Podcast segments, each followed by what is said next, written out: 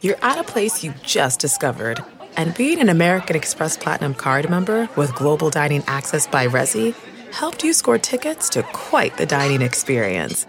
Oh, Okay, chef. You're looking at something you've never seen before, much less tasted. After your first bite, you say nothing because you're speechless. That's the powerful backing of American Express. See how to elevate your dining experiences at americanexpress.com slash with Amex. Terms apply. This episode is brought to you in part by Audible, your go-to destination for thrilling audio entertainment. Whether you're looking for a hair-raising experience to enjoy while you're on the move or eager to dive into sinister and shocking tales, Audible has an exclusive collection of thrillers from best-selling authors that will keep you on the edge of your seat like The Guest List by Lucy Foley. Experience stories like never before, where every chilling detail is brought to life by captivating sound design. Plus, as an Audible member, choose one title a month to make yours forever. And now, new members can try Audible free for 30 days. Just visit audible.com slash WonderyPod or text WonderyPod to 500 500. That's audible.com slash WonderyPod or text WonderyPod to 500 500. Welcome to the Nerds Podcast number 927. Say, do you have big plans for the new year, Jonah? You bet I do. What are you going to be doing with your new year? Finally starting that diet. You know, for years I've been saying the diet starts tomorrow. Tomorrow it starts. yes. Would you like to put that on the internet? Yeah, I was thinking about it. Well, Squarespace will make it easy to turn your idea, like your diet, into a unique website or blog. It's a good way to stay accountable and connect with other people that might be doing the same thing. No, Jonah, you don't have to install, patch, or upgrade ever. That's what was going to be my next point. Head to squarespace.com for a free trial. When you are ready to launch, use the offer code NERDIST to save 10 uh, ampersand off your first purchase of a website or a d- 10%. Yeah. That's what I said. Is there an ampersand in there? No, I was just doing a bit. Oh, sorry. No, that's all right. bit killer, bit killer, Katie Levine's a bit killer. What about logic? Oh, it's all fine. It's all fine. Say, Katie, what do you got on the old Nerdist Community Corkboard? Oh, I'm gonna fuck this up too. Look, Katie gets real. Uh, Ugh, here I go again. choo choo, here comes the Katie train wreck. Oh my god, I want to make that your ringtone when you call me. Yeah, I'm gonna fuck this up again. Uh, okay, so Reddit user Bill Nobes writes, uh, "My friends and I are performing a stage reading of I cannot pronounce this. John, Jean, how do you say that? I don't know. Let, let me, can I can I take a shot? Yeah, Uh, is, it- is it Jean? I think it's a French name. Unholy? Unholy. Unholy? Jean Anouilh's Anouilh's? Antigone. Yes. We're all horribly non-academic Yes. here with Uh, regard to and, French. and, and Antigone and January 27th at 7 p.m. in Trenton, New Jersey at the Trenton Coffee House. Admission is free, but please do buy coffee because the owner, Abdul, is an amazing person. The play was originally written and performed in Nazi occupied France and was meant to encourage people to resist. Uh, the playwright chose the Greek play Antigone as a framework to hide the message of the play and get past German censors. It seems really relevant today, and we've done some updating to reflect current political climate. For more info, go to Bill Nobes, that's N O B E S dot com. And then Tyler R. Lee recent he says, I recently published my first novel, a fantasy adventure titled An Unlikely Company, a half orc hunter, a goblin sorceress, a dwarf fighter, and an elf druid and her tiger companion are thrown together by chance with more than a bit of reluctance. The four loners stumble upon an evil plot and discover they may be the land's only hope. If they don't kill each other first, it can fi- be found on Amazon, uh, in ebook or paperback, or uh, his website, talesoftr.lee.com. Excellent. Oh, I got a couple things. What do you got? Um, uh, pre-orders are up for um, uh, a, a- a movie I was in. I was I'm in Victor Crowley, which is the uh, fourth installment of the Hatchet films by Adam Green. Fantastic. I'm in the cold open. I get killed. Dream come true. Spoiler. Yeah, well, what are you gonna do? It happens so soon. Yeah, you yeah, know. yeah. It's fine. Uh, but uh, the trailer's up um, for Victor Crowley. Um, and for all those of you who have a Jonah Ray torture fantasy, then now they'll get to see that. There it is. There it is. And then uh, uh, on top of that, yeah, so the, big- uh, yeah, oh yeah, pre-orders are up for that on iTunes and all that stuff, and it's uh, it's neat. It's, it was fun. It was fun to go like you know did an overnight shoot, got to do a whole bit, get chased down, killed. It was one of the things that actually inspired me to get LASIK. Oh, that's 'Cause They fantastic. didn't want me having my glasses on, mainly I think because of the reflection. Right. And they're like, it's just going to slow us down. Right. Uh, and then they had me running in the dark through the woods, and I almost gouged my face out of some broken, jagged branches. And I was I'm like, gonna get LASIK. yeah. Um, and then also, you know, we've been doing every week. We've been doing a Jonah Radio. Oh, I love it. It's back uh, this week. We have uh, uh, from the rentals and formerly of uh, Weezer. uh, Matt? we have Matt, Matt Sharp? Matt Sharp came down and uh, and hung out with us, and uh, we barely played any music. The guy can like really just talk about stuff in his life, and he's very interesting. It's a very very fun. And with last week, the, e, the episode from now, we had Jerry Duggan, old friend Jerry Duggan. Oh, our friend Jerry Duggan. He Yeah, used yeah. to, yeah, Jerry Duggan used to play D and D with Jerry Duggan. Yeah, yeah. So it's uh, we've been doing it. We've been playing a lot of submitted music. Uh, if you are interested in hearing your music played on Jonah Radio, um, it's jonahradio at gmail.com. fantastic! Congratulations. I also will be performing at. Uh, let's see, where am I going to be? I'm going to be at uh, Stand Up Live in Phoenix. I love that venue. It's a great venue uh, at the beginning of February, and then the following weekend Brea, and then the following weekend Levity Live in Oxnard.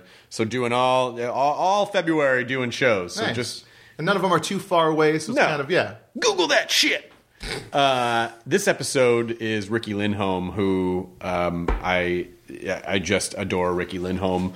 We've I've known Ricky since she and Kate first started coming around and doing Garfunkel and Oates, and she not only is she so incredibly smart, but has such a phenomenal work ethic. Like the workaholics all kind of recognize each other. Like, ah, how do you sleep at night? You know, and we do talk about that kind of stuff. But Ricky, her the output of her work is unbelievable. And uh, another period is back January 23rd on Comedy Central, the show that she does with Natasha Leggero and a bunch of comedy people that are relevant to your interests, uh, which is is such a fucking great show. Yeah. And they're great on it, and they write it, and they, it's it is a fantastic show. And I urge you, urge you, urge you to watch it and support good scripted comedy on Comedy Central. January 23rd. Please support their show so they can keep making more of it. Yes, they have a g- bunch of great shows on right now. Uh, they got Corporate coming out. Yeah, Corporate's coming out soon. Uh, Detroiters, is coming Detroiters is back. great. Yeah, so they're get, support those shows. Yeah, thank you very much for uh, uh, uh, being on. And thank you for doing the intro, Jonah. Oh, of course. We just recorded another podcast, and Jonah just stuck around just to be on the intro. I think we're going to bang out a hostful this week, too. We're going to record one. That's right. uh, that's gonna we'll, we'll, we'll drop that soon. Um, this episode, as I mentioned, was brought to you by Squarespace. So just you know, make the thing. It's the new year. Make the thing that you're gonna make.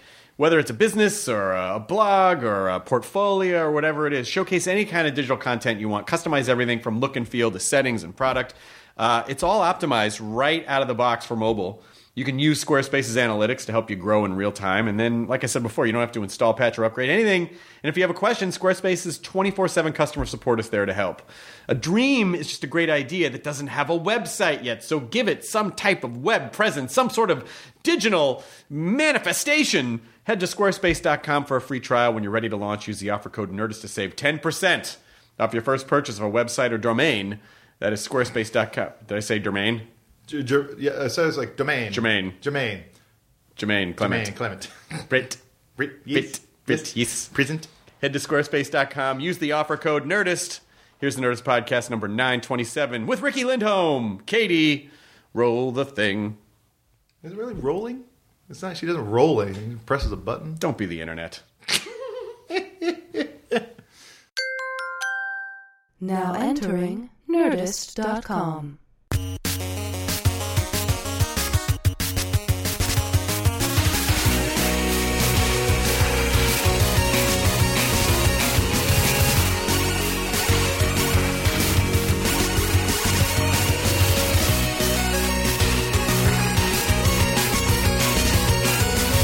Uh, welcome to my uh, house slash podcast studio. Nice. It's beautiful. You uh, uh, wait. I was trying to. Have you and you and Kate? We talked. We realized you and Kate were on, in Bumbershoot. but like in like 2010. I think it was It's like been the a while. first year yeah, it was. of the podcast. and it was like the first, one of the first live shows, right? Yeah, it was one of the first live shows. It was at that little theater that's part of the Bumbershoot Mm-hmm. campus, which is really just that central part of, down, of downtown Seattle. That was so much fun. It was really fun, God, but I remember Bumbershoot's the best. you. I think David O'Doherty was there. I Yep. think we did. was was Patton there, or am I making maybe- that up? Um, I don't know. He might have been. Why am think- I? Maybe I'm making that up. Maybe he had the show after you guys or something. No, you were on a show with Patton. That was it. You guys did stand up on the same show. We did do stand up on the same show? Yes, Oh, wow. you did. Those bumper shoot shows were so much fun. So much fun. Have you So been back? good. No, I haven't either. I don't think No. I've been back since then either. I know. I don't think they do a lot of duplication. No, no, no. It, but but it has been like seven years. I know. It's like Come on, guys. Come on. no, Hard and firm, Garfunkel and Oates. Um, Ah, that'd be so much fun. oh, I so do that. You know, the, the, there was a period of time where it was, it was like performing with some of the other duos, like we uh, performing with you and the Mm-hmm. Concords. We have some fun, like nightmare stories about performing I, with With the Concords? Well, we did. Um, there was a festival in Vancouver, Mm-hmm. and we did it with the Concords in like 2004, I think, Oh, or wow. Mm-hmm. 2005, and. Um, they had put us in a bar to perform. So we were performing in a bar, No. which sort of had like a shotgun shape to it. Oh god. So you like you So walk you're performing in. in. a tunnel where everyone's talking. Yeah, exactly. Yeah. And so they it was really weird the way they did it. They kind of fucked up because they like you could go if you were a festival goer, but I think part of the deal was that they couldn't close the bar to bar patrons. Oh right. So it was like, oh well, it's not really a. so, this isn't a festival. It- so it because we were performing on a band stage Oh. everyone in the bar who was not there for the show was just like oh there's a band on stage so they just talked really loudly Yes. over us Oh. so, uh, so they couldn't get the um, subtleties of pie or these other songs like oh god i remember when kate and i first started we were we'd written like maybe four or five songs and half of them were comedy and half were just kind of regular songs Mm-hmm. and we're like oh where do we play do we play comedy venues do we because we didn't know any other comedy we didn't know anything that was happening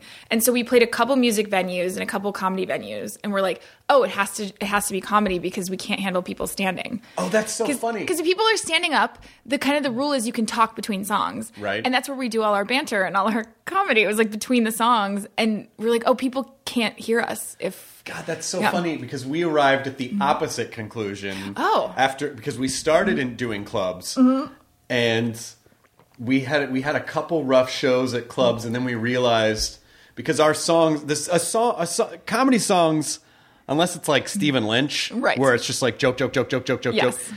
They they're really just kind of a sketch that the audience has to buy into. yeah. And it's got there's like a setup. It has to breathe a little. You have to.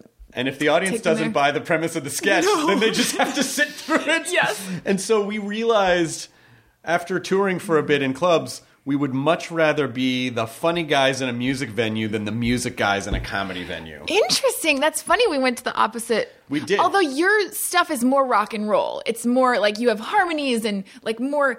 It's it's bro- it's louder. we It is loud. Kate It and I is- have tiny voices, and we can't sing harmony. And we've got a uke and a guitar. It's very dinky. Like everything about us is dinky, and so it didn't go well with co- music venues. You also have to, it's funny because our songs you have to listen to to understand the concepts, Mm-hmm. but your songs you really have to listen to because you're, s- you guys are so hyper articulate in some places Yes. that it's very. It's y- like you can really easily miss jokes if oh, you're not paying so attention. fast, and we go so fast when we're playing live. We Yeah. just, yeah, we just speed through it, and if you miss it, you kind of miss it. And we've we've talked about that. We're like, we should like tell a joke and then give it a second, but we're like, ah, no, and then we never do it. Well, this is this is uh, not something I can say to a lot of people, but it was an honor being in your hand job video. oh, thank you, thank you. You were wonderful. I appreciate That it. was such a funny. That was such a fun cameo when you were just like sitting in the corner. We panned. over- It was the first time we like had a person in a video other than us because we were just always playing on my couch and we panned over when we had the Chris Hardwick line and yeah. I di- I, I forget sometimes, but you you're you kind of like YouTube kind of like kickstarted you, Oh, didn't it? We would not have a career if it wasn't for YouTube. We like we we're so grateful to YouTube, and we didn't know it was going to be a thing. Like when we started on YouTube, we we put these two videos on my couch up because I was leaving the country for a few months and Kate was going away for a few months, and we wanted like our moms to see the videos and stuff. We loved our two songs, and but I was like, oh, there's this thing YouTube, and Kate's like, oh, well. Should we make it like nice and put makeup on? it? I was like, no, no one will see it. Like nobody knows about this thing, you know. And then because I didn't know it wasn't really a thing, and our YouTube channel was the first half of my email address. It's still it's our YouTube channel is Ricky Lind. It was my. It's not even Ricky Lindholm. It's not Garfunkel and Oates, and you can't change it. No. So I just you know like three years in when we're like, oh, we have a YouTube channel and it's called Ricky Lind. That's not a great in all lowercase letters. It's still that. That's what our- year was that? That was 2007, 2008. Okay, yes. so that Mm-hmm. that was because YouTube. I'm pre- pretty sure YouTube's 2005 was when it started. So 2007 is when it really started turning into like, oh, it's not just teenagers making video confessionals in their on their webcams. Right. It's not just yeah, and like things like happen for people from like when um so I left the coun- I went to South Africa to film a movie and Kate had gone somewhere. Oh, she went to New York to do something and then I went to Spain right after. So I just been gone. So I was gone for maybe 4 or 5 months and Kate called me in Spain and she's like, "So, um the creator of Scrubs called and he wants to use one of our songs on Scrubs." And I was like, wait, one of our YouTube songs? She's like, yep. And so he hired Kate to play some part on there, like of a nurse or something. And she was going to sing it with this guy. And I was like, yes. And she's like, how much do we charge? I was like, I mean, I don't know. I don't know. And I was like, I guess whatever the minimum is. I'm like, we don't have a recording of it. We don't have, like, we only have like the grainy YouTubes. Like, they have to re record the whole thing. I was like, just whatever the scale of it is. Let's just make sure it gets on there because we never thought we could tell. And then after Smart. that, people started watching our channel. That is fantastic. And do Mm-hmm. you still put stuff up on there? Yeah, not that often though. Not that we haven't been writing songs like since I started another period. It's been um, which is a TV show, It's not a television not my show. period. Yeah, it's not. Um, I did. A, pe- I had a period last week. I did another one this Yes. week. and then I started another one. Um, it's just it's relentless. lousy you with guys. periods. It's- um, although that did happen to me once. I was when I was doing the Garfunkel and Oates show. Um, Ken Marino was in the same hallway editing. I think the um, the Bachelor show he was doing. Oh, right. was Yeah, it yeah, called? yeah. Uh, Um, what was that show called? I know Burning exactly- Love. yeah, Burning Love. Burning Love. Um, and he uh, walked in. He's like, "Oh, how's it going?" Whatever. I'm like, "I'm I'm good. Just working on another period." And he was like cool, cool. And then I was like, no, no, no, oh my god! And the show wasn't even out yet. I don't know why I thought he would know about it. And I was like, no, not my, not my, not my, Not my period. actual period. Yeah. It's the name of a show. And he was like, okay, cool. I didn't think I knew you well enough for that for that comment. And I was like, yeah, no, you're right. Yeah, but yeah, but no, we haven't put up a video in a while. I want to write more songs, but it's shocking to me so that you hard. like your your work ethic. I I mean, is incredible because I, that's it. 'cause- I mean, that's a lot coming from you because your work ethic is so no, incredible. but you but you know like F- Mike Furman and I because Mike produced your albums Mm-hmm. and you know we always talk about how because we really. we toured really hard to get our to get our Comedy Central half hour special, which I think we shot in 2008. And Mm-hmm. then once we did that, we just like pooped out. We were like, "Oh my god, I don't know what else to." It's so do. after you write fifty songs, you're like, what's number fifty one? Like, what well, are we didn't gonna write do? 50 songs, Er, but when he records with you, he was like, "It's fucking unbelievable." They release an album, and then like the next Monday, they're in the studio recording more tracks. He was That like, is I, true. "And I go, yeah, Mike, I think that's how you're supposed to do it." and we just like, I don't know what other songs to write about. Oh I feel bad for Mike because I I'm like I think we have a good we have a good uh you know Mike is like so sweet and but I feel like I'm like a little psychotic. And so but I think he can take it. Like he can take cuz I feel a little bad cuz I'm like mm, I don't know, try it again. Play it again. Play it again. Play it again. Play it again. Like I'm just like that. you just need to hear it. I'm just controlling and I know, but specific. I know your, I know your brain spins a million miles an hour because we had the talk about like what it takes for you to fall asleep. Oh my at god, night. it's a lot. It is a lot. It's it's always like if I start dating someone, it's a little much to like introduce them to it. I'm like, um, so you know how like everyone's got like you know you have your things that you're like, okay, when am I going to tell the person about this thing? Like that's that's one of my main things. I'm like, when are they going to find out that I'm terrible to be in a bed with? Can you can you date another insomniac, or does the other person have to like s- sleep through anything? Oh, I'd love to date another insomniac. I never have really.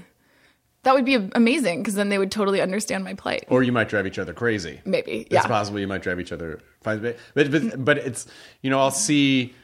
Instagram posts on, about your apartment, and I kind of in the back of my head, I was like, I bet she was up all night organizing. Kind of, yeah. I bet she. Yeah. I can just imagine you like it's two o'clock in the morning. You're like, I'm gonna paint that closet, and you start painting a closet. at, it's like, two pretty o'clock much in the morning. it's pretty much like that but i've i've been training myself to like do things that turn my brain off like after a certain hour so i'll be i'll watch like law and order or bones Sure. or, or friends or Yeah. something that's just like i'll make myself sort of be in a um like what's it called when your computer goes on rest Like What sleep mode? Sleep. Yeah, sleep mode. That's it. Yeah. So I'll go on like Screensaver mode? Yeah, I'll go in screensaver mode. Nice. Where I'll like try to make myself stay in there. I'll play solitaire on my iPad or my phone, like Yeah. mindless kind of.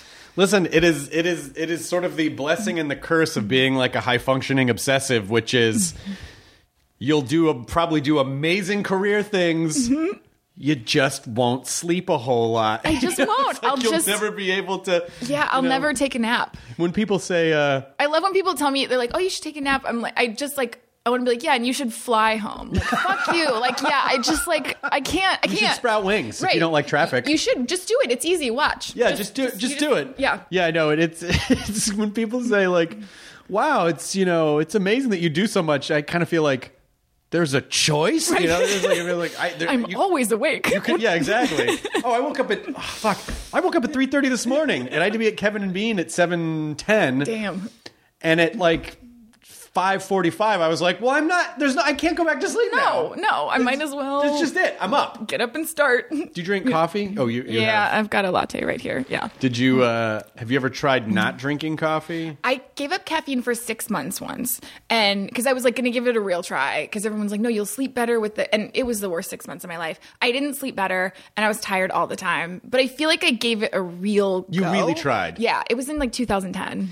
I think some of us just have brains that are like spinning tops. Yes. When they just. Yes. And it's just, you know. And I feel like Mike Furman can handle it when we're in the studio, but I sometimes I'm like, was I a little too weird? Was I like I think I was okay? And he's always, you know, he's the nicest human. This- this is Mike. So yeah. Eh. All right, yeah. I mean- and Kate McCucci's the nicest human, so they both, you know, are fine. But sometimes I'm like, oh, I think I got a little intense. I don't know. Well, it, it- but it, you know, it because it's fu- it's so funny the the evolution of Kate Micucci It's amazing. through um, through Garfunkel and Oates. Oh my God. Because I remember a time where she was like, "Oh, I don't think I can say hand job on stage." And you're like, "Kate, just say it." Yeah, I know. And it's like, I, yeah, we had it was a slow, and now she's like, like kind of filthy. Yeah, she's doing like three naked threesome scenes in TV shows Yeah. and just like just you know putting it all out there. It, yeah, it's like s- it's been I've never seen someone change so much in what I think is for the better because her essential core is still the same. Like she's still like pull over and I'm like what? She, and she'll get out and she'll be like look at the moon. Like, that's still a great Kate Oh, McCutcheon. oh my god, that's still there. That's that is that has not gone away. But then she's also like should Now I do she's this like, naked? "Look se- at the fucking moon." yeah, exactly. That's that's yeah. And she still's like, like I got a text from her the other week sh- that was like, should I do a painting with rainbows and spaghetti? This is real. and I was like, you absolutely should.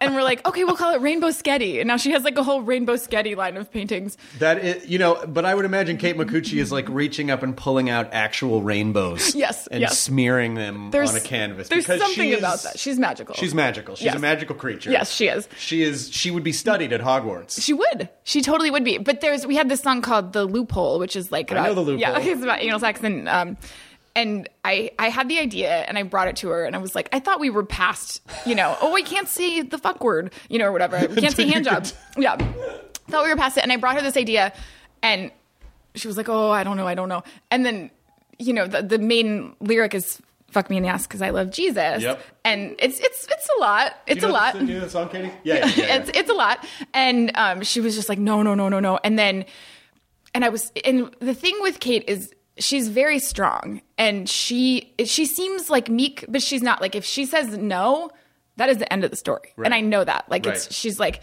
mm, I don't, I don't think so, and I'm like. Okay, and like because it's That's it. just it's that's y- you know even like mm, ah, probably not it's it's over and I Mm-hmm. know that and so I didn't I didn't bring it up and then a year later she's like I need to talk to you about something I'm like all right and I come come to her house and I'm like what's going on she's like I'm ready to do the loophole and I was like yes How metaphorical in a weird sort of way of like someone coming to you go, I'm ready for anal sex. Yeah, exactly. What? In the song. I'm In ready the song, for in anal sex. the song, ready in to the talk song. about anal sex in the song. Right.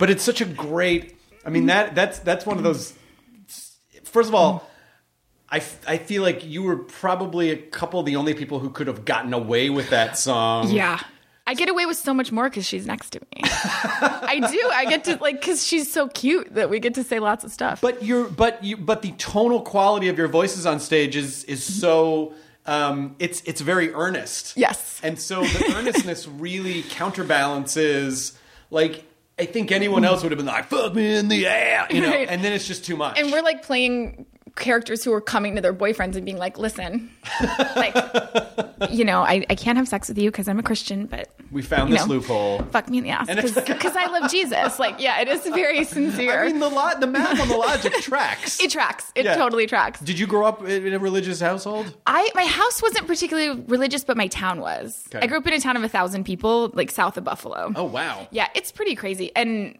I went home, you know, before the election. It's just all Trump signs and Trump. Mm-hmm. t- you know, that's kind of the the vibe. And so it What was. are all your friends doing? I don't really know that many people from high school anymore. I have I have one friend who moved to London and she's like works in the government in London, and then one friend who lives in Buffalo. And those are the only two people I keep in touch with. So Oh, gotcha. I don't I don't really go home. Just when you got out, that was like, I'm out. Pretty much. I'm out. Yeah. I got Pretty aspirations. much. Yeah, pretty well. I mean, I, the last time I went out in my town, I'll go home, but I won't go out. Like the last time I went out, I got in just so many weird conversations with people that it was like, I don't know if I can take this anymore. Like what? Like one girl, like I, I, like my major credits were like being an extra on Nash Bridges and one McDonald's commercial, and that was like a lot for people to take. Sure. Like this one girl, like basically like told me off because she was like, "I see you." I she's like, "You know what? You won," and I was like, and I was like, "What?" What did I? What yeah competition and was she's it? like i just see you on tv and i'm like you know what fine she wins Oh. and but this was the weirdest part so i was like oh what are you ta- who is and i didn't know who it was i was talking to Sure. i didn't recognize her and she was like you know me and you we were like so competitive in high school and i'm like who's this girl who's this girl who's this girl going through my head it was like only like five years after high school and i was like who was i was like i wasn't really competitive with anyone so i couldn't i couldn't place her and it was going she was going on and on and then just started telling me off and then finally i was like i'm sorry who are you Did you remember And her? after she said her name, I was like, oh. uh, Okay. I Oh, gu- um, yeah, oh, you. you. I thought about you all the time. I'm just trying to Oh, yes. defeat you. I'm sorry. That was a Um, tactic. Right. Yeah. That was a tactic on my part. right. And in my mind, I'm like, what were we competing for? Like, there was nothing. We weren't in the same activities. Like, we weren't. Like, sh- she wasn't in the band. She wasn't in chorus. I'm like, what were we? It's so was crazy the going on? Mm-hmm. stories that people write in their head about. I mean, I feel like that's most of culture now. Is there is almost um, there is almost a religious quality of of uh, of the way people where it's like.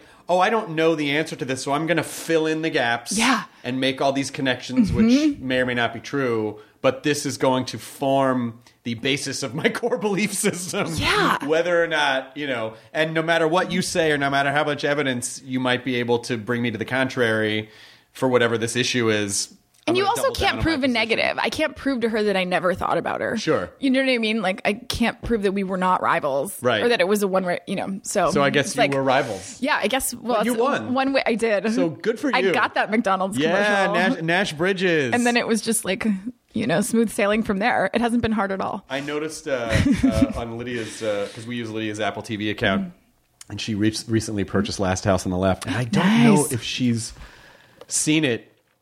But as much as I, you That's what I was filming in South Africa. When, filmed that in South Africa. I know, right?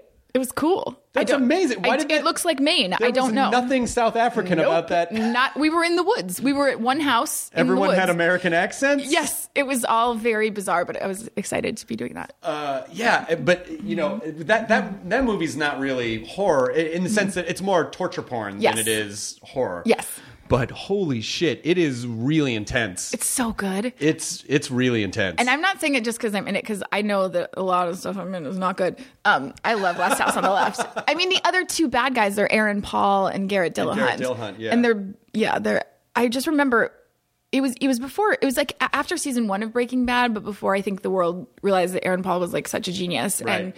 and I hadn't really seen Garrett in anything, and we had a rehearsal, and I was like, oh my god, I'm with like amazing act like I'm like this is like the big well, leagues. Garrett was Yeah. two different characters in Deadwood. That's what everyone said, but I hadn't seen it. Ah, so I gotcha. didn't know, like, it was, but after the first rehearsal, I was like, oh my God, I get to, like, be bad guys with these two people for, like, three And months. then This was is amazing. was Tony Goldwyn the Tony dad? was in it, and yeah. Sarah um, Sarah Paxton. Mm-hmm. Sarah Paxton, who I hadn't seen because I just I wasn't the right age group. But over Halloween, Lydia bought like every iteration of Halloween Town, and so it recontextualized that movie. Remember, like, oh my god, this makes.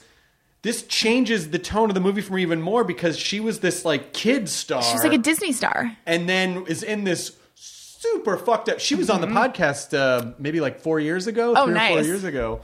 But uh, yeah, it is. It is an intense. I mean, the original movie's intense. Mm-hmm. Yes. but the remake was in fucking really intense. it's I thought the original was way more intense. You If- thought so? if- oh, if you watch the original, the woman like there's so much more nudity. There's um like the woman they they forced this woman to pee her pants, and I was reading about the thing they made her do that. She like actually peed Oh. like during the production. Oh.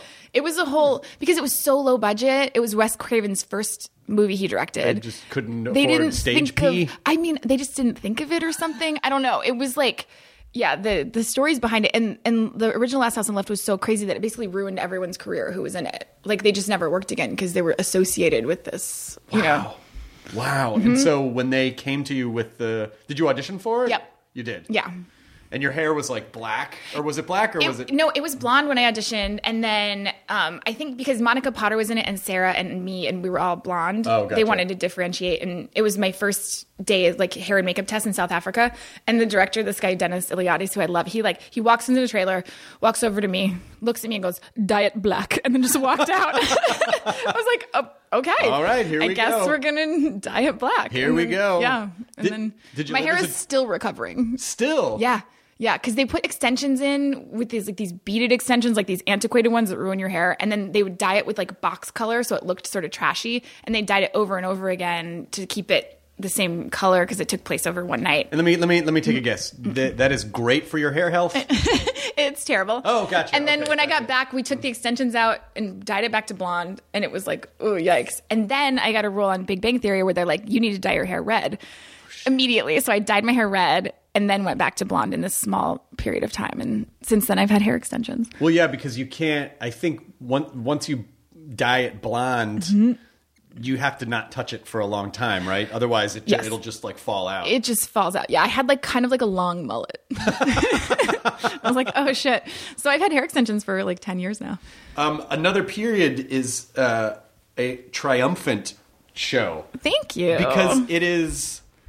First of all, it it's so diff. It's so in the Comedy Central landscape. It's so unique. It's so It's- unique. It's, it's such a br- it's such a brilliant idea. Like just the concept of it is great. Thank you. But uh, it Tonally, Oh. it does not necessarily fit on that channel, but it doesn't really fit on any channel. I don't know really what Comedy Central is tonally anymore. Like I don't really. That's true, it's just really kind of- diverse. It's just kind of a lot of things. Yes, that's true. And I think they're you know they're just anything that kind of stands out for them. It's not. I don't really. I don't. I wouldn't really know how to define Comedy Central anymore. That's true because it's it used to be like for like young dudes or something, but now it's like the Daily Show and all the you know I don't know. Broad City, Broad and, City, and, you know, Drunk History, and Drunk Yeah. Mm-hmm. History. Yeah. So, I, I- but uh, so you made? Are you making more, or was it just three seasons? Or do you have any Well, idea? we don't know yet. It's coming out in January, January 23rd. And then um, I guess we're just waiting to hear after that. So we don't know. I hope we can make more because we have just so many ideas and so many. Well, there's so many great people on the show too. God, it's crazy. and it's it really is like a.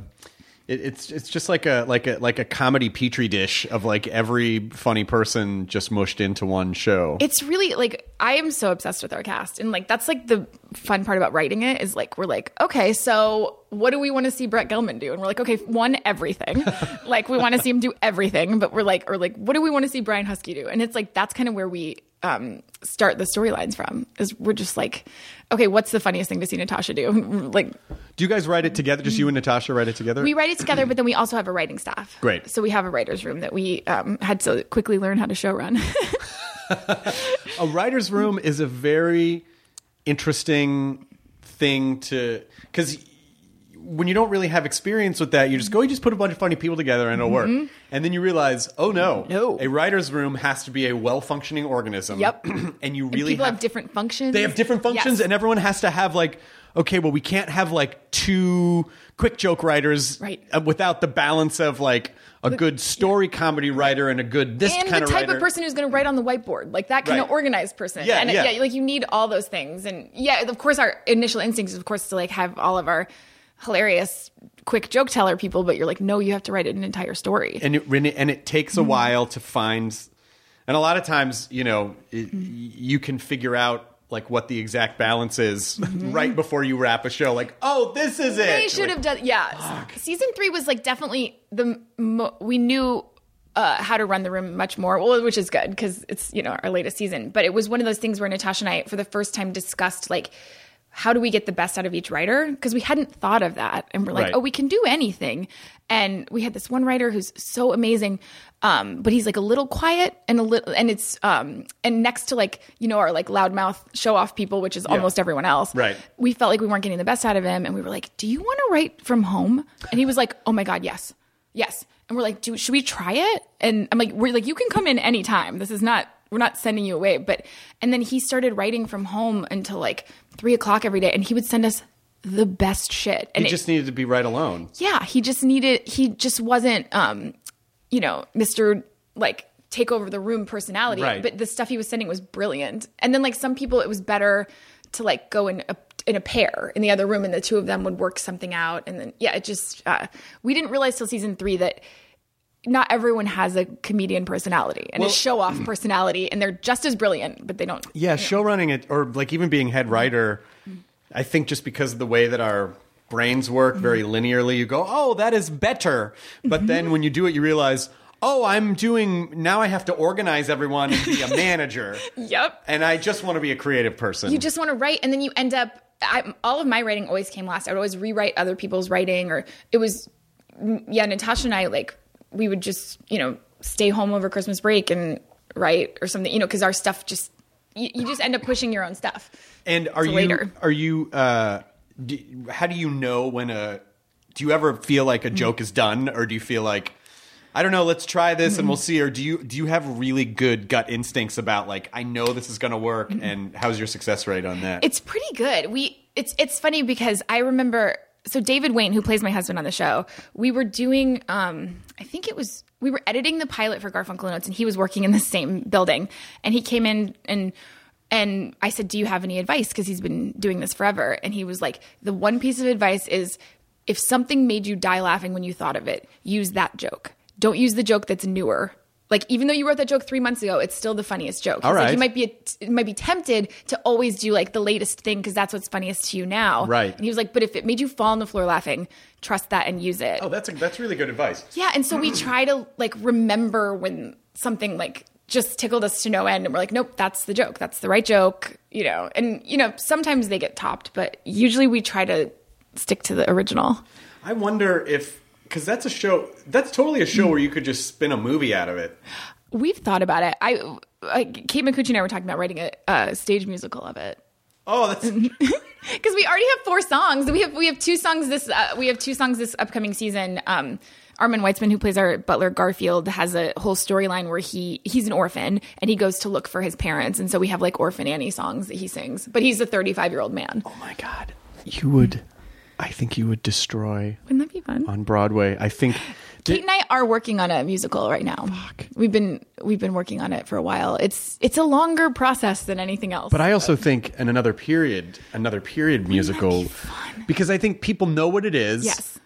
And you could really focus on just one self contained Mm-hmm. story and workshop it and workshop the shit out of it until it's like tight. Yeah. And I think people, I mean, I, I think it could be like, an, you know, the next Book of Mormon oh where, man, that'd be amazing. where people, I mean, I'm not really a Broadway person. Mm-hmm. You're not? Not really. I'm such a but Broadway person. I will go, oh, you are? Oh, I'm such a theater dork. I went to see Something Rotten last night at the Amundsen. I'm such a theater dork. Oh, how bad was it? Hey guys, am I right? 'Cause of it? It was I, I'm actually just very I don't know cute. anything about anything because for me, it I get frustrated as much as I love writing so, like comedy Mm-hmm. songs. I get frustrated with musicals because I just feel like I get frustrated the thing that makes them function, which is like you're just singing the subtext of the scene. You know, like it's expositional, it's emotionally expositional. You know, but, and so it's hard for me to take myself out of that and just I be a under- spectator. That's a val- that's a valid criticism of musicals. They actually address it in this in Something Rotten. There's a whole show about because it's it takes place in Shakespearean times and it's like guys who are inventing the musical. They're thinking of Oh, that's- that's they're like really how do funny. we get people to come see this and you know someone's like write songs and they're like what and it's this whole discussion about how how awkward and and like you can't really get past the fact that they're singing and and that's what the yeah, that's what the musical's about, which is funny. Got it. I just met this guy in a guy in New York.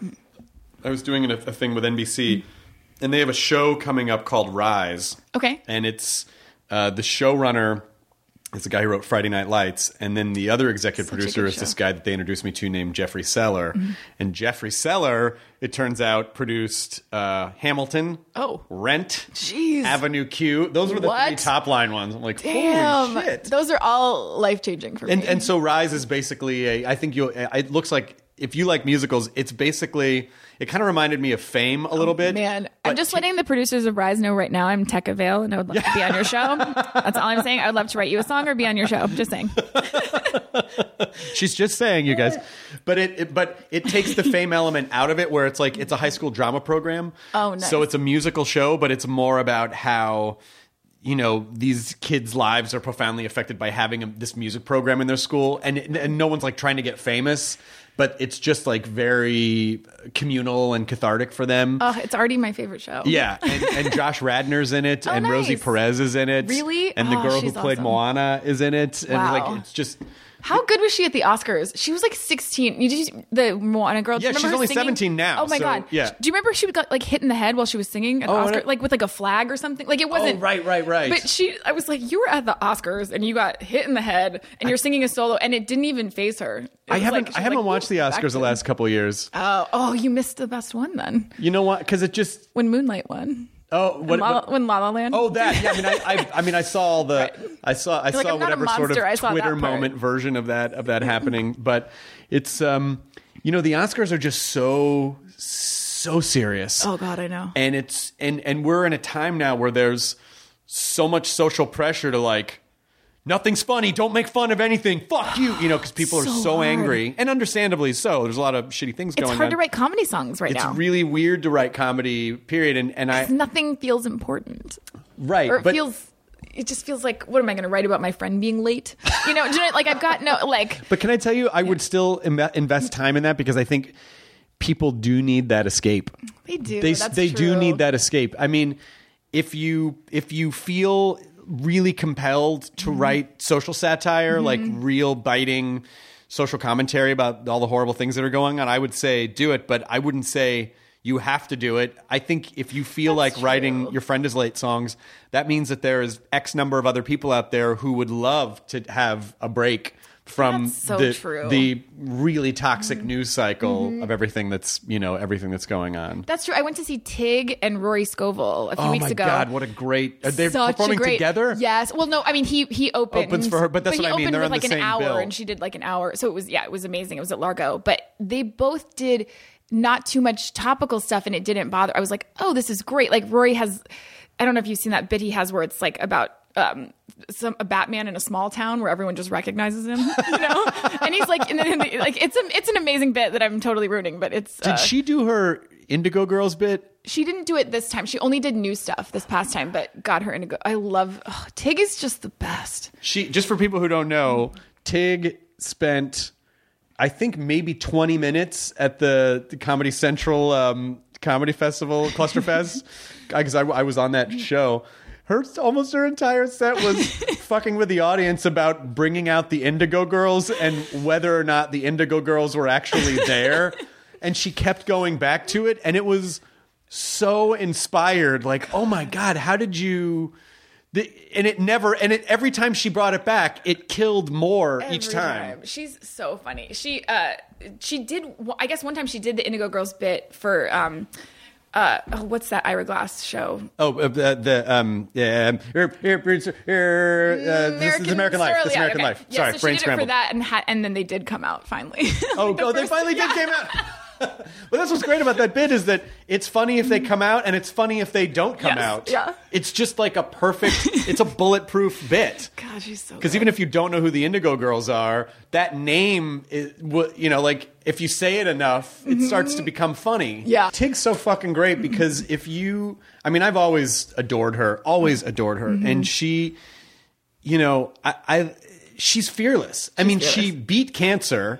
She did a set without her shirt on, so you could see that she beat cancer it's crazy. and she's just like she's just like a fucking badass like she i have nothing but respect for her sometimes i hear uh, you know i'll hear people complaining about their careers or oh no one wants this or i no one wants to hire me or i and i go what are you pitching what are you trying to do what are you trying to create what are you trying to i mean it's you know, like you It's harder to have sympathy for people who aren't also trying to make something happen. you make you make so many things. You are you never stop making things, probably largely due to your insomnia, but you never stop you never stop making things. And I think it's important for people to understand that you you can't really complain. I mean, I guess you can, but if you're not doing everything you can to try to make it work. it's really hard to have sympathy. I went, I spoke at a class recently about low budget show running,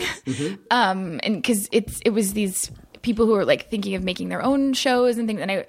And I spoke at it, and you could see the disappointment in some people's faces about how hard it is. You know, like at every turn, it's it's so much work and it's so hard. And um, people wanted like that magic bullet answer, and some people were just like, they got it, and they were like, "Yep, I'm going to start doing that." you know, but it was interesting seeing the divide in people and, and in their questions. And they're like, but what if I just, and it's like, whatever comes after the just is, you know don't do that. I, I think a lot of people don't realize that they do have power that Mm-hmm. they really do have their own i mean it's like okay you may not necessarily have the power to like go make a high budget movie if, on a Sure. whim Sure.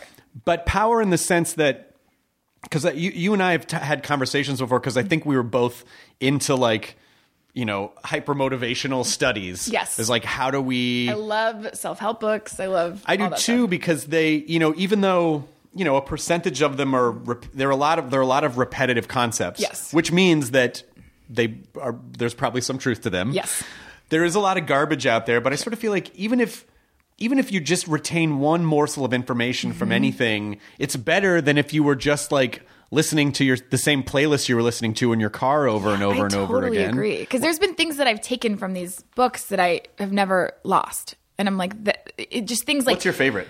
One of the things that kind of changed my life is I was reading this book about willpower. Have you read those studies about willpower? How you have a limited resource of willpower? No. So it's a limited resource, and they've studied it a lot, and it's not something like you have as much as you have, and it's not something that you can necessarily expand. Like you you can sort of, but then like the next day you're too tired. Like it's it's just a limited resource, and so you have to decide what to use your willpower on. So when I'm like doing a really hard project or writing or something, I'm not worried about you know eating a vegan lunch. I'm just Right. like give me pizza. Like I don't use I don't work out that morning. I don't use my Because you willpower need that energy to Yes. focus on the other thing. I need all my willpower to get through this draft. Right. And so I don't work out that morning. I don't worry about returning emails. I don't like, or whatever things that take any willpower. Like, I don't know if returning emails takes willpower, but anything that takes any of that juice, I don't do it. right. I, I order, I don't go get food. I order it. I make things easy on myself when I'm trying to concentrate my willpower. Got it. So that was very helpful. That's great. I, I think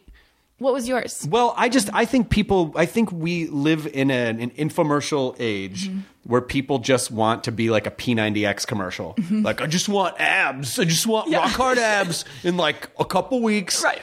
And Just want to revolutionize television. yeah, exactly. and the truth of the matter is that the the the the path to success or the creative process can be very it's very unromantic in a sense or it's very unsexy Yeah. in the sense that it's like I think people just want to see oh I want to throw 100% into my en- of my energy into this thing for a day and then I want everything to be changed and it's like no, You, it, it, you know uh, uh, understanding the power of sort of like compounded interest in an account of incremental change that even though you even though someone might say to themselves like well you know I, I have to you know i have to work this one job because i have a family and i don't have a choice and all this i would say yes i understand i think there are probably places where you have choices where you don't realize because it's so automated even in just the way that you view things in your life Yes. or how you perceive things or how you like have your schedule, which I think is interesting because everyone's got. Um, have you read that? Uh, it's it's called like Creative Habits. Have you read that book? No. It's amazing. It's like all. It's like Creative Habits of all these amazing artists throughout time, and it's like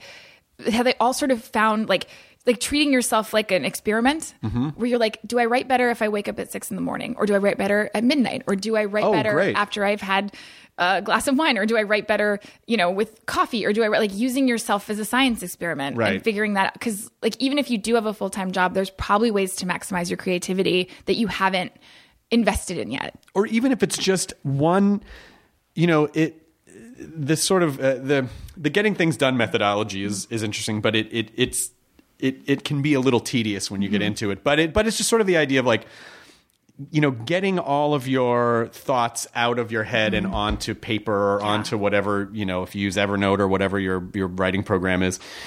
And then writing down what your goals are and then but also understanding emotionally like what your emotional motivation for those goals are because some people might go well i just want a million dollars okay why do you want a million dollars i don't know because it's better all right that's not enough of a reason No. you need to understand like the more specific you can get with your goal setting and then once you understand emotionally why you want that thing then breaking down into steps is there any even tiny incremental thing i can do today that moves me a little bit closer to that thing and it might take a few months before you really start to see the results of it but eventually it, it, adds up. is kind of like an aircraft carrier turning that it- you will you will start to feel and i really do believe when you start making decisions that are beneficial to you uh, over time it really will make a difference Especially if it's like writing or comedy, because every time you do it, you get better at it. right even if you have a terrible set you're like okay well i'm not going to do that again or or you learn how to handle a heckler or like whatever it is like you get better at it every time you do it so it is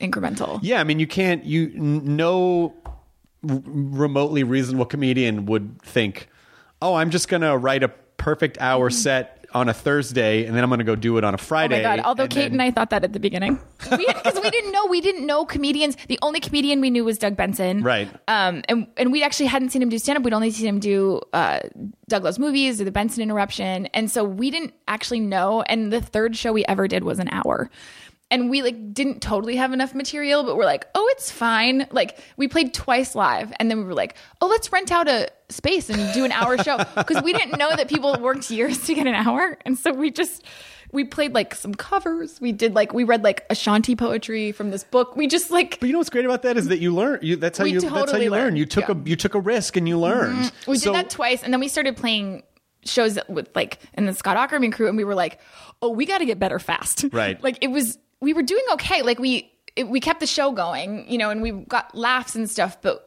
You can feel that palpable difference between you know you and Patton Oswald when you've been doing oh comedy. my for god! Two Well, months. Mm-hmm. well, Patton is a guy that Thursday could write an hour set and Friday tape he, it. he is yes. he's So, one of the okay. few, Yes. unless you're Patton. Okay, unless you're Patton. He's, he's But one of you the rare can feel exceptions. that difference in that Kate and I were just like, oh, we got to get better and we got to do it now, or we're not going to be in this crew very long. Right. Like, we kind of got lucky getting these spots in these shows, and we're like, uh, we're not going to be here very long if we if we don't improve. Right. And it was cool, and we went to see a lot of comedy and just you know m- just worked on it day and night. oh, and you. By the way, just a side note. Uh, I was gonna invite you to see All in Oats because we got a, you know, like we went with a group, Oh, and you nice. already I went. was already there, Yeah, yeah. and I already saw that you you went the night before. I see them every time they're here. I think. I, well, I, well, Kate and I are friends with John Oates. I know. He's that's the best. We love him. That's He once so- took me guitar shopping in Nashville. holy shit. That was like a dream. I was just like, I am guitar shopping. with so he's got a pretty John good Oates. se- sense of humor about the whole thing. Oh my god, he contacted us on MySpace when we first started, and s- and sent us this message. And he was like, "I heard you're using my name." Um, and he's like, "I grant you permission if I get free beer at your shows." And we were like, "Holy shit!" And he's like, "Do you guys want to jam sometime?" And we're like, "Yes." Have you- have you obviously. jammed with Hal- with John Oates? Totally, totally. But Kate, but John is such an amazing player, and Kate and I are, you know, eh, we're fine. we're fine. Um, I'm much better than I was when I started, but I'm still just fine. And so we were, we're like, you know, he'd be like, take it away, and we're like, no, you. we're gonna play these three chords. We're gonna kick it back over to you. yeah, like Kate's not like doing like uke solos, you know. We were just like, uh huh. I'm like, I'll shake these maracas. But Art Garfunkel is less Never met him. right. Never heard from him. We'd love to meet him. But he was on Flight of the Concord, so he must have some funniness somewhere. Or something, or, so, Yeah. or or someone talked him into it. Right, right. but yeah, I, I mean, he he must have heard of us just because when you if you Google Garfunkel, we come up right away, you know. So he must.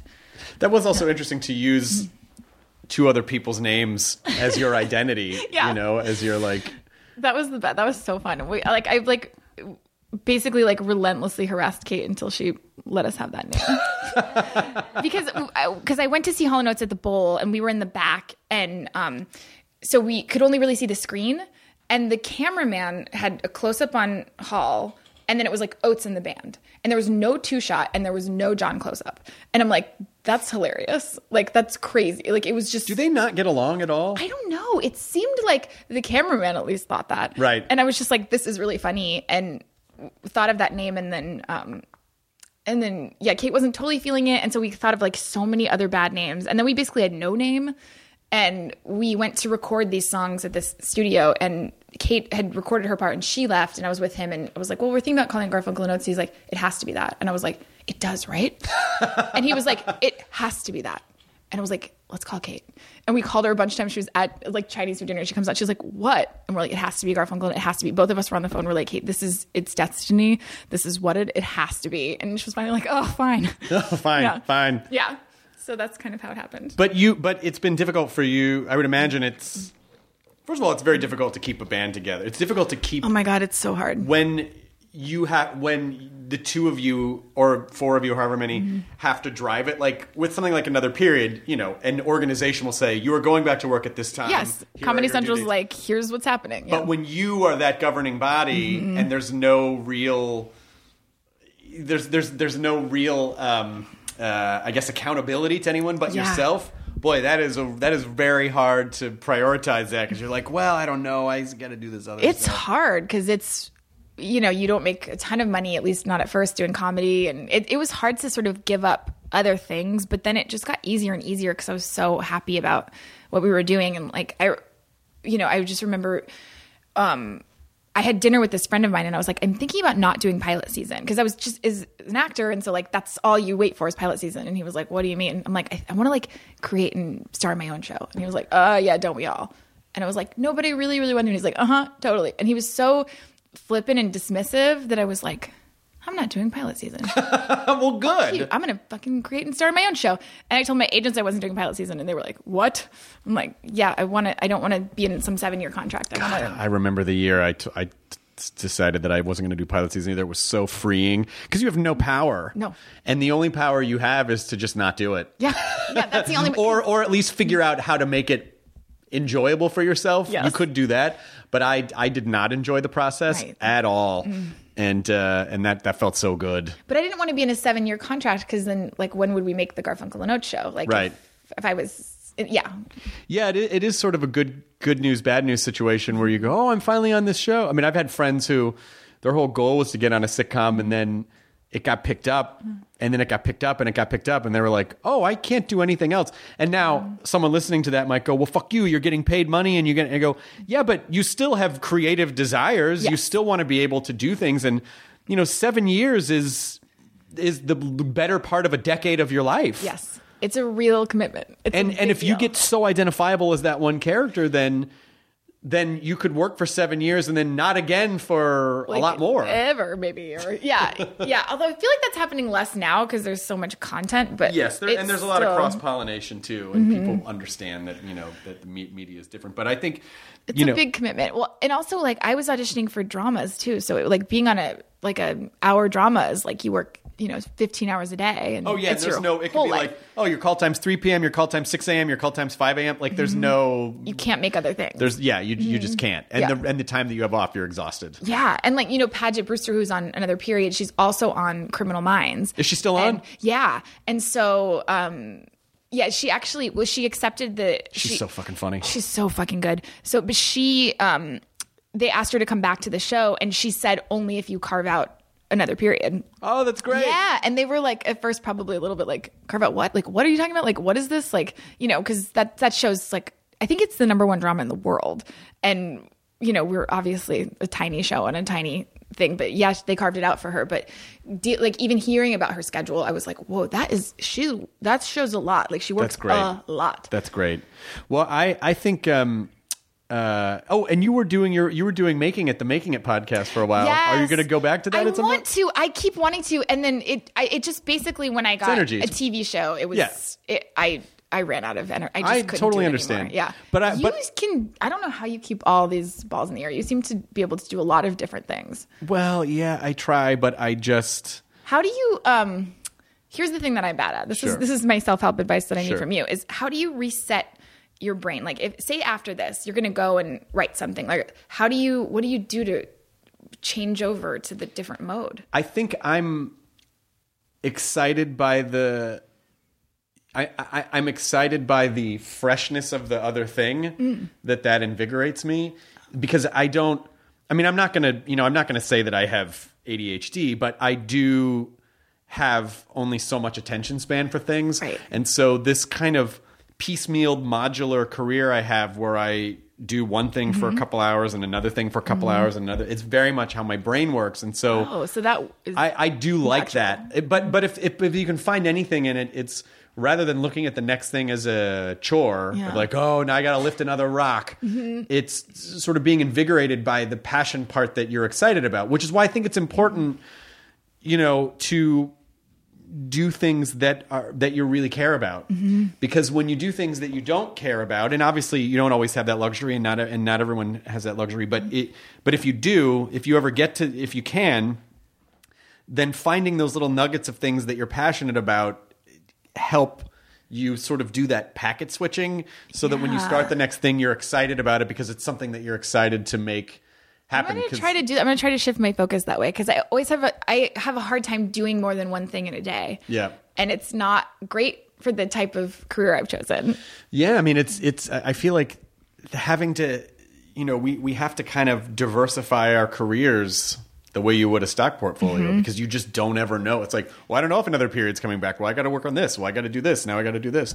So it, I think it's really important to only work on things that you give a shit, that, or at least if you're forced to work on stuff that you don't give a shit about, if you're in that situation, is there a lot of it's, you know, a lot of it's asking your brain the right questions. Yeah, Is rather than saying like, "Oh my god, what what, what am I, you know, this how, how is this not going to suck?" or you know, at least just kind of like find conference calls or things like that. Yeah, You're like, oh, exactly. okay. just at least sort of understanding the the nugget of the reason for why it's important to you and is it going to drive you closer to this thing that you want and can it or is there something you can learn from it or what can be you know if you really ask yourself like well what what is positive about this thing your brain might give you an answer that you weren't really expecting because you've you've just kind of autopiloted that it's going to Or it might be like nothing, and then you have to like rethink your.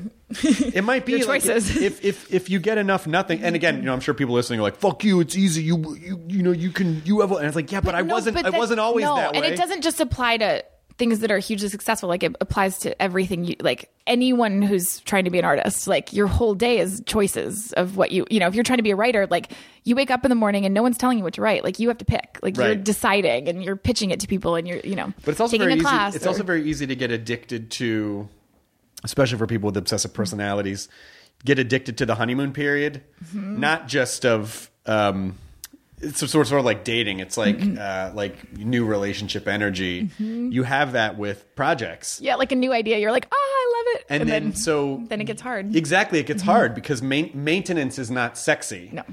I- or at least I don't. You know, like I don't. It's it's like getting something up and running. Oh, you're brimming with ideas, and you Mm-hmm. just feel all that. Oh, you're just so excited, and then it's like. Now what do I? So you Oh, page know, 75 of my script and now on a I'm- rewrite. yeah you know, like, like I, still don't know what to do with the second half of that so I guess it's really understanding like what it is that you want, and if you can understand what it is that you want out of that process, maybe you can focus on that rather Mm-hmm. than the thing itself, or trying to understand like how to get something done, how to like beat the clock, Yeah. on your excitement, so that you're like you get oh that's a good idea i've never thought of that like try to like get it done before i'm not excited anymore It's a little bit of a time, yeah, like a race. Ooh, It's that's sort kinda like- fun. It is kind of fun because it, it- again, it goes back to what you were saying about understanding how your brain works. Mm-hmm. Because how many of us know, or how many of us are those people that have a string of, uh, you know, s- of initiated projects, and then at a certain point you're like, ah, this is dumb. Yeah. But it's also sa- like saying so to many yourself- things i do i get to a certain point i'm like this is terrible but i that's part of it like that's you know you have to do like a few days of work on something before you can be like even know if it's a real idea But you also know that if you also understand that that's that there's more to the process than just that initial, you know, hot sexy energy Mm-hmm. it, when you're excited about an idea that you know that you can get excited about an idea again so when your brain says like well this is dumb or this is terrible or this sucks or I suck you you can say to yourself like yeah but I'm going to do it anyway Yeah. and then because you can find you will you will get to another point where you're like oh my god this is this is all- why it's Mm-hmm. great Oh, yeah yeah exactly exactly God, it's so fun. Yeah, Kate and I are trying to write a musical right now, and it's a whole new um, genre. It's a whole new like doing stage stuff. It's a whole different part of your brain, and uh, you know, because we just our songs, you know, you only have to think three minutes long, Right. And this is like they further the plot, and they're all part of this. Is it existing songs or writing new songs? Um, we're writing new songs. Wow. We're we're just we're trying. You know, we'll see if this ends up being. We've been trying to write a musical for a long time, but this idea I think is going to be the idea that we keep going on. But you know, we'll see. That's fantastic. Yeah, we'll see. Well, I think you know it's. I, I hope you consider doing some kind of podcasting thing again at some point because I think people. I think you could be a really good role model for people who, um, you know, want to take more charge of their destiny. gosh, I should do making it again. You know, people like come up to me. It's it's weird. They have like emotional reactions to the podcast. Like they'll come up to me like almost in tears and be like it and be like that podcast. Like there was a guy who oh my gosh, last year at the HBO Emmy party, he was there on a show that was nominated for an Emmy, and he was like, "I'm here because of you." Holy shit. And I was like, "Oh my god!" And he was had tears in his eyes, and he was like, "Your podcast." He was like, and he told me how his life was going, and it, it was you know all the evidence was pointing to him not, this wasn't going to happen for him Right. but then so same with everyone on my podcast like every piece of evidence except for a couple people it seemed like ooh this is really dark like Yeah. this is not going to nothing's going to ever break and yeah he said that he l- would listen to it obsessively and he's like it gave me like a, a sort of deep hope That's and great. he's like and it, then it worked out and i was like holy shit Yeah, but I don't think anyone ever feels like. I think very few people start out and go. I, I think if someone is able to go like, yeah, I'm just I'm a shoe in, you might be a sociopath, Right. You know, like, I, I, but I think everyone everyone feels that sense of like, well, this is never why why would this happen for me? I'm not, I can't, do it. I'm Mm-hmm. Totally. not, I'm not, I'm terror, I'm not. It- but it's that thing of like, say like five years in, seven years in, and you still don't have the evidence that something's gonna break. Like Right. it's that kind of time where you're like, I, you know, and you're seven years better at what you do, so you're actually probably closer than you think, but it feels impossible. But I think that's why it's important to keep writing down your goals, Mm-hmm. understanding why you want them. They can change over time. Are you still passionate about these things? Are there new ways you can present these things? You know, you always hear this. There's so many stories of someone who was like, I was ready to quit, and Mm-hmm. then I just. I kind of got to that place and I just made this other thing and then that was the thing. Mm-hmm. You know, like you just you just don't know. You you honestly just never know.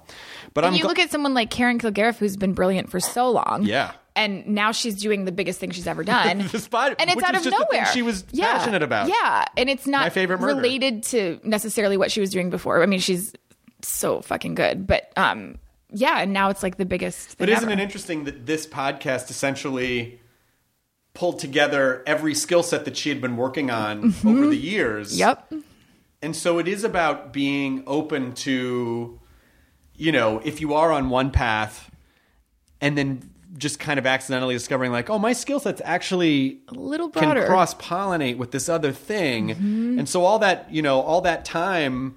This is this is the fruit that it's bearing, Mm-hmm. even though it may have been different than what I had foreseen. Wow, how much better because this is such a unique organism. Yeah. you know, it's such a unique thing. And that show is so funny. It's there's it's such a good idea. Yeah. Oh, it's, it's great. yeah. And they, you know, and they, it is something that they're passionate about. Yes. So I know you're passionate about self improvement and getting better and making things happen, and so Mm-hmm. I think it, I think it is helpful to people if you ever, if you ever get a chance, Gosh, I really want to. I I will. I want to go back. I do. I want to do it. do it. Yeah. Right now, I, I, I- Right. if I know you by tonight, you'll be like, That's so true. There's so many people. It's, it is. I went to. Um, did you go to Scott and Kulop's Christmas party? no, I wasn't able to go. Oh, I was out of town. Um, but there were so many people at that I was talking to there that I'm like, oh, I haven't interviewed them. Like they would be great. Like so many people who make things at that party. Yeah, and Hmm. you learn from it, and the audience will learn from Mm-hmm. it while you're learning from it. I mean, it's it's great. It's really great. I want to do. it.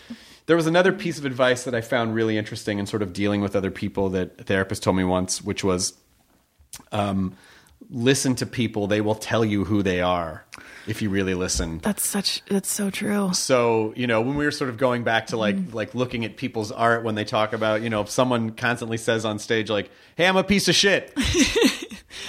Maybe they're, you know, I don't know. I'm not saying all the time, Uh, Right. And that's why it's tricky with comedy because you never know what's enhanced or what's What's, what's, the not. person and But what pre- things are real? Like someone like Anthony Jeselnik, who's the nicest guy in the world, and his persona is so dark. Right. You're like, okay, well that one does not really apply.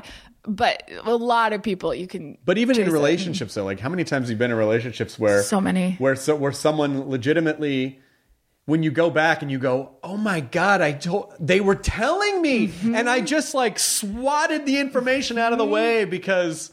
You know, this is why this is why lust can be such a difficult thing to Ah, It's manage so because hard and it deafens lust you. and loneliness like Right. someone who like stops you from being lonely and like and you know you you like want them lustily But you Yeah. start making exceptions and you start making Yeah. exceptions and you start making exceptions and then you can get to a point in a relationship where you go, How did it get to this point? And you're like, Yeah. Mm-hmm. Well, because you made a lot of exceptions because you you wa- you didn't want to listen and you know now it's you know now it's messy and it's weird and my last relationship he told me like accidentally like why we were going to break up like he sort of accidentally said this thing and i was like what is that and this i mean this was like a month in Yeah. and i didn't and i and my whole body was like sort of shut down and i was like that's what what i- what is that like that's that feels really weird and i feel like that's what's going on and he was like no no no no no oh my, i misspoke and whatever and i was like really mad about it and then he sort of talked me out of it and then like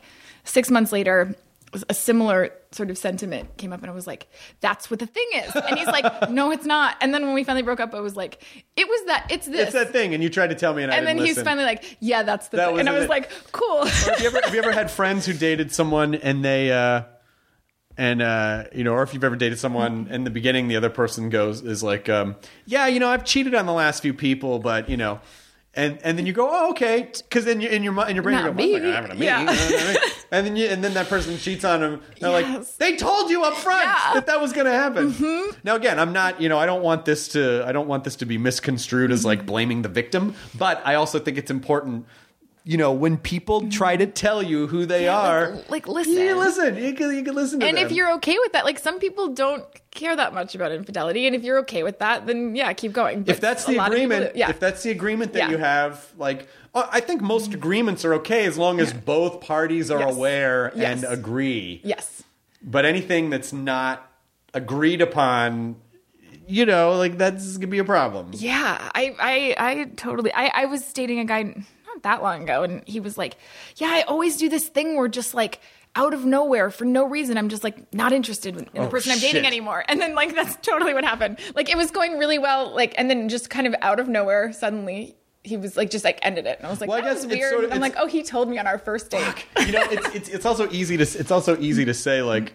oh, you know, you should listen to people tell you. But you know, if you're in a situation and someone tells you that, what are you supposed to do? Really, are you supposed to Right. go like, okay, well, let's just end this now Yeah, because 'cause you just not- told me how this is going. Oh no, I didn't mean that. I didn't mean you No, know. because like, what if it's not true in this situation or what? Right. Yeah, it's a red flag, but it's not necessarily like a stop sign. Like, Right.